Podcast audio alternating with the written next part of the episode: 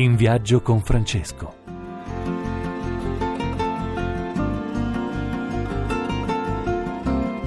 Buongiorno cari amici, buona domenica. Dalla sede Radio Rai di Assisi, con me Alessio Antonielli. Buongiorno a tutti. E oggi abbiamo anche un graditissimo ospite, Matteo Grandi, che saluto. Buongiorno, buongiorno a tutti.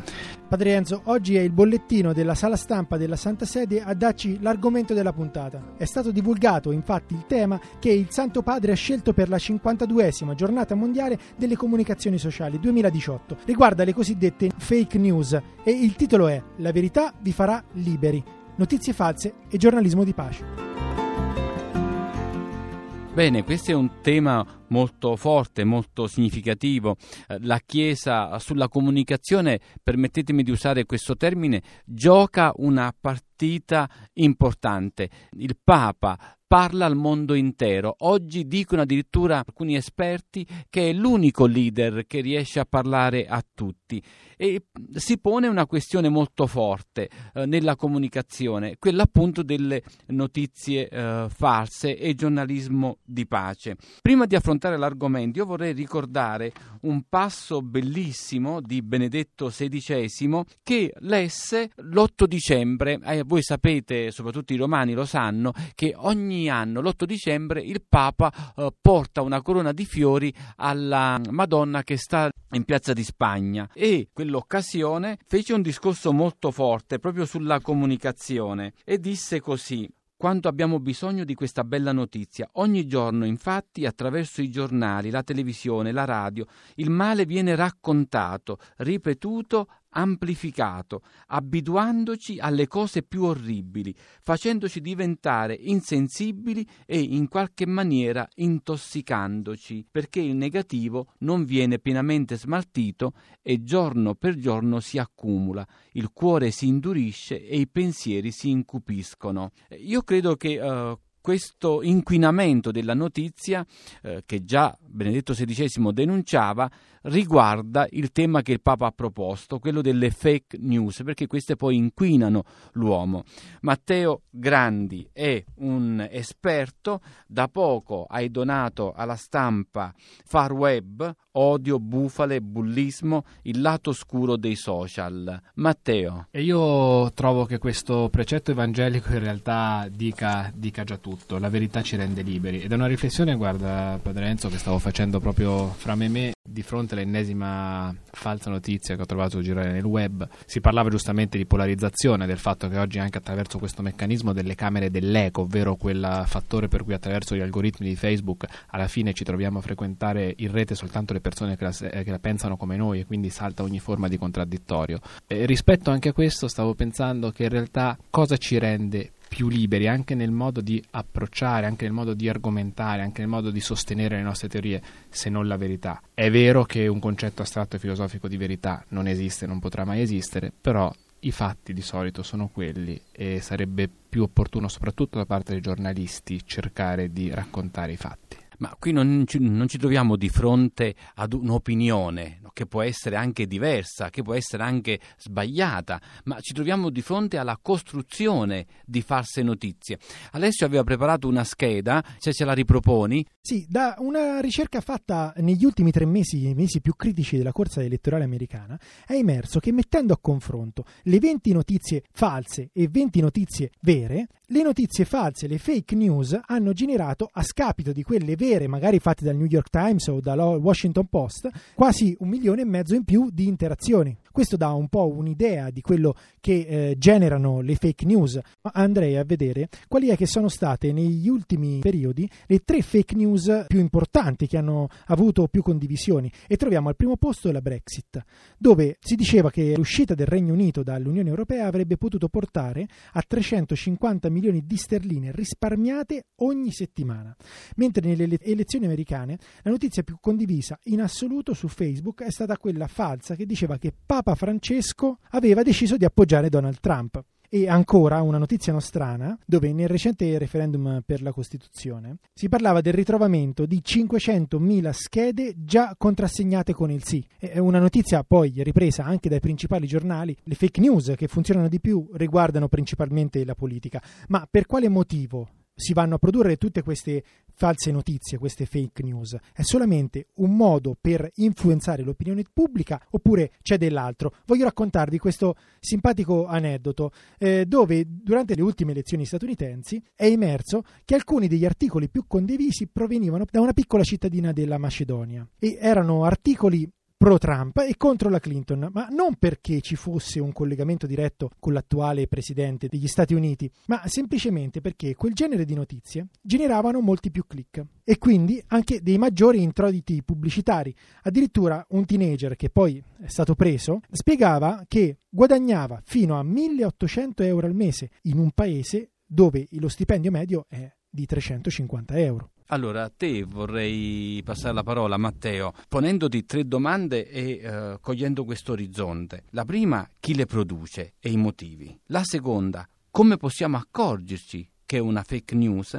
La terza, come possiamo arginare questo fenomeno? Allora, parto dall'analisi sui produttori di fake news macedoni, il perché, il perché presto detto. Quasi sempre le fake news hanno una motivazione economica, prima ancora che ideologica. Anche i giornali, diciamo, estremamente eh, polarizzati e che cercano poi di cavalcare delle battaglie politiche, spesso si lasciano andare, e parlo di informazione tradizionale, quindi non di web, a delle fake news proprio perché sanno che quella fake news vende di più sul proprio tipo di lettore. Quindi il movente è prima di tutto un movente economico. Vende di più sul lettore, quindi il lettore cerca queste false notizie. Il lettore cerca la conferma ai propri pregiudizi ed è lì che scatta il meccanismo della fake news. Viene condivisa perché i lettori vogliono quello e chi le produce sa perfettamente che cosa vuole il lettore, vuole che i propri pregiudizi vengano confermati.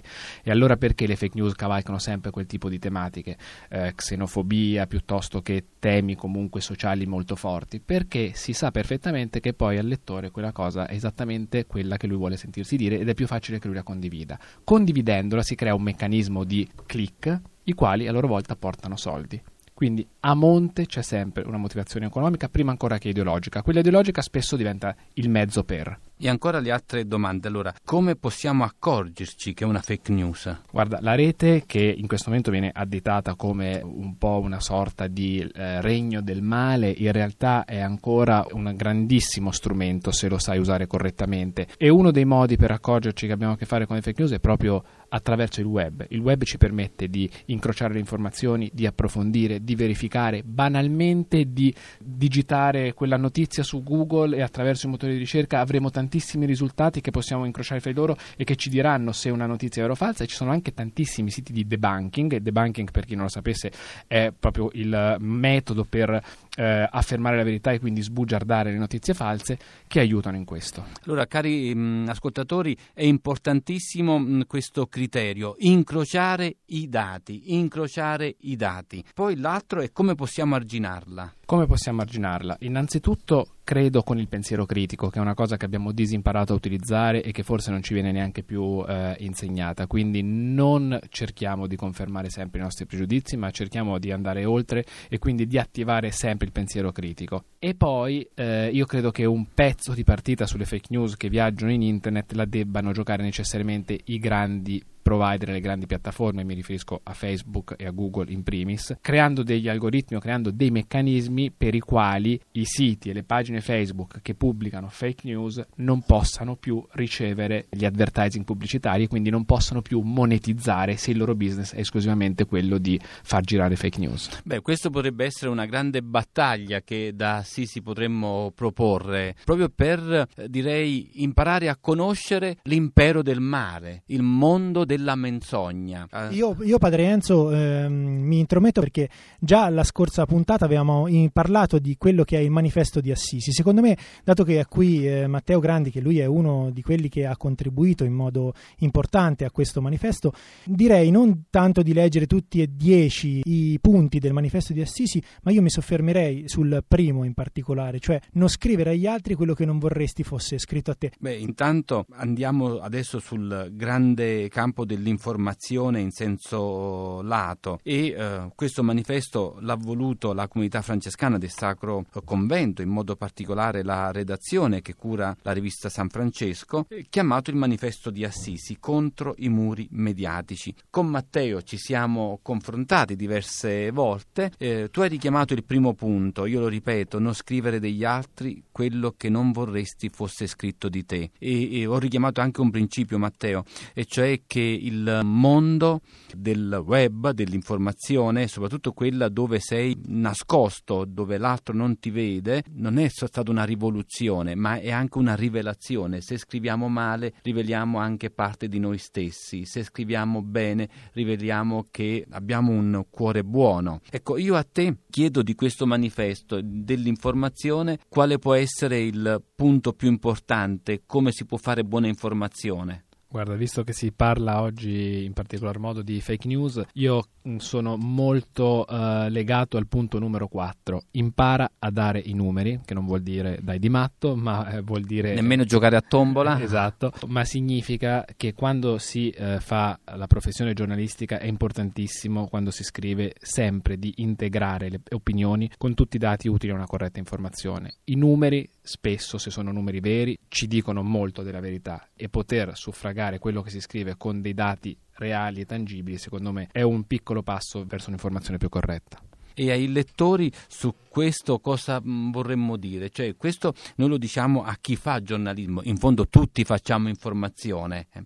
ma coloro che invece si trovano sottoposti ad una valanga di informazioni, si trovano a leggere ogni giorno quotidiano, ad ascoltare la radio. Io credo che il, l'utente, il fruitore dell'informazione dovrebbe in primo luogo fare un piccolo passo indietro rispetto alle proprie ideologie e cercare di riconfigurare un attimo il, il, proprio file interiore, diciamo, creare un file, un disco vergine ed essere più attento, più predisposto ad ascoltare chi dice la verità. Come lo capisci? Puoi informarti, puoi cercare, ma soprattutto devi cercare di stabilire un rapporto di fiducia vera con qualche canale di informazione. Allora forse il lettore può avere una piccola luce che indica il cammino. Grazie Matteo. Grazie Padre Enzo. Salutiamo i nostri ascoltatori, vi diamo appuntamento a domenica prossima in viaggio con Francesco e il saluto dal sottoscritto Padre Enzo e Alessio Antonielli. Buona domenica a tutti. Non mi resta che augurarvi un pace e bene e ricordarvi che potete scaricare questa puntata sul podcast di Radio Rai 1.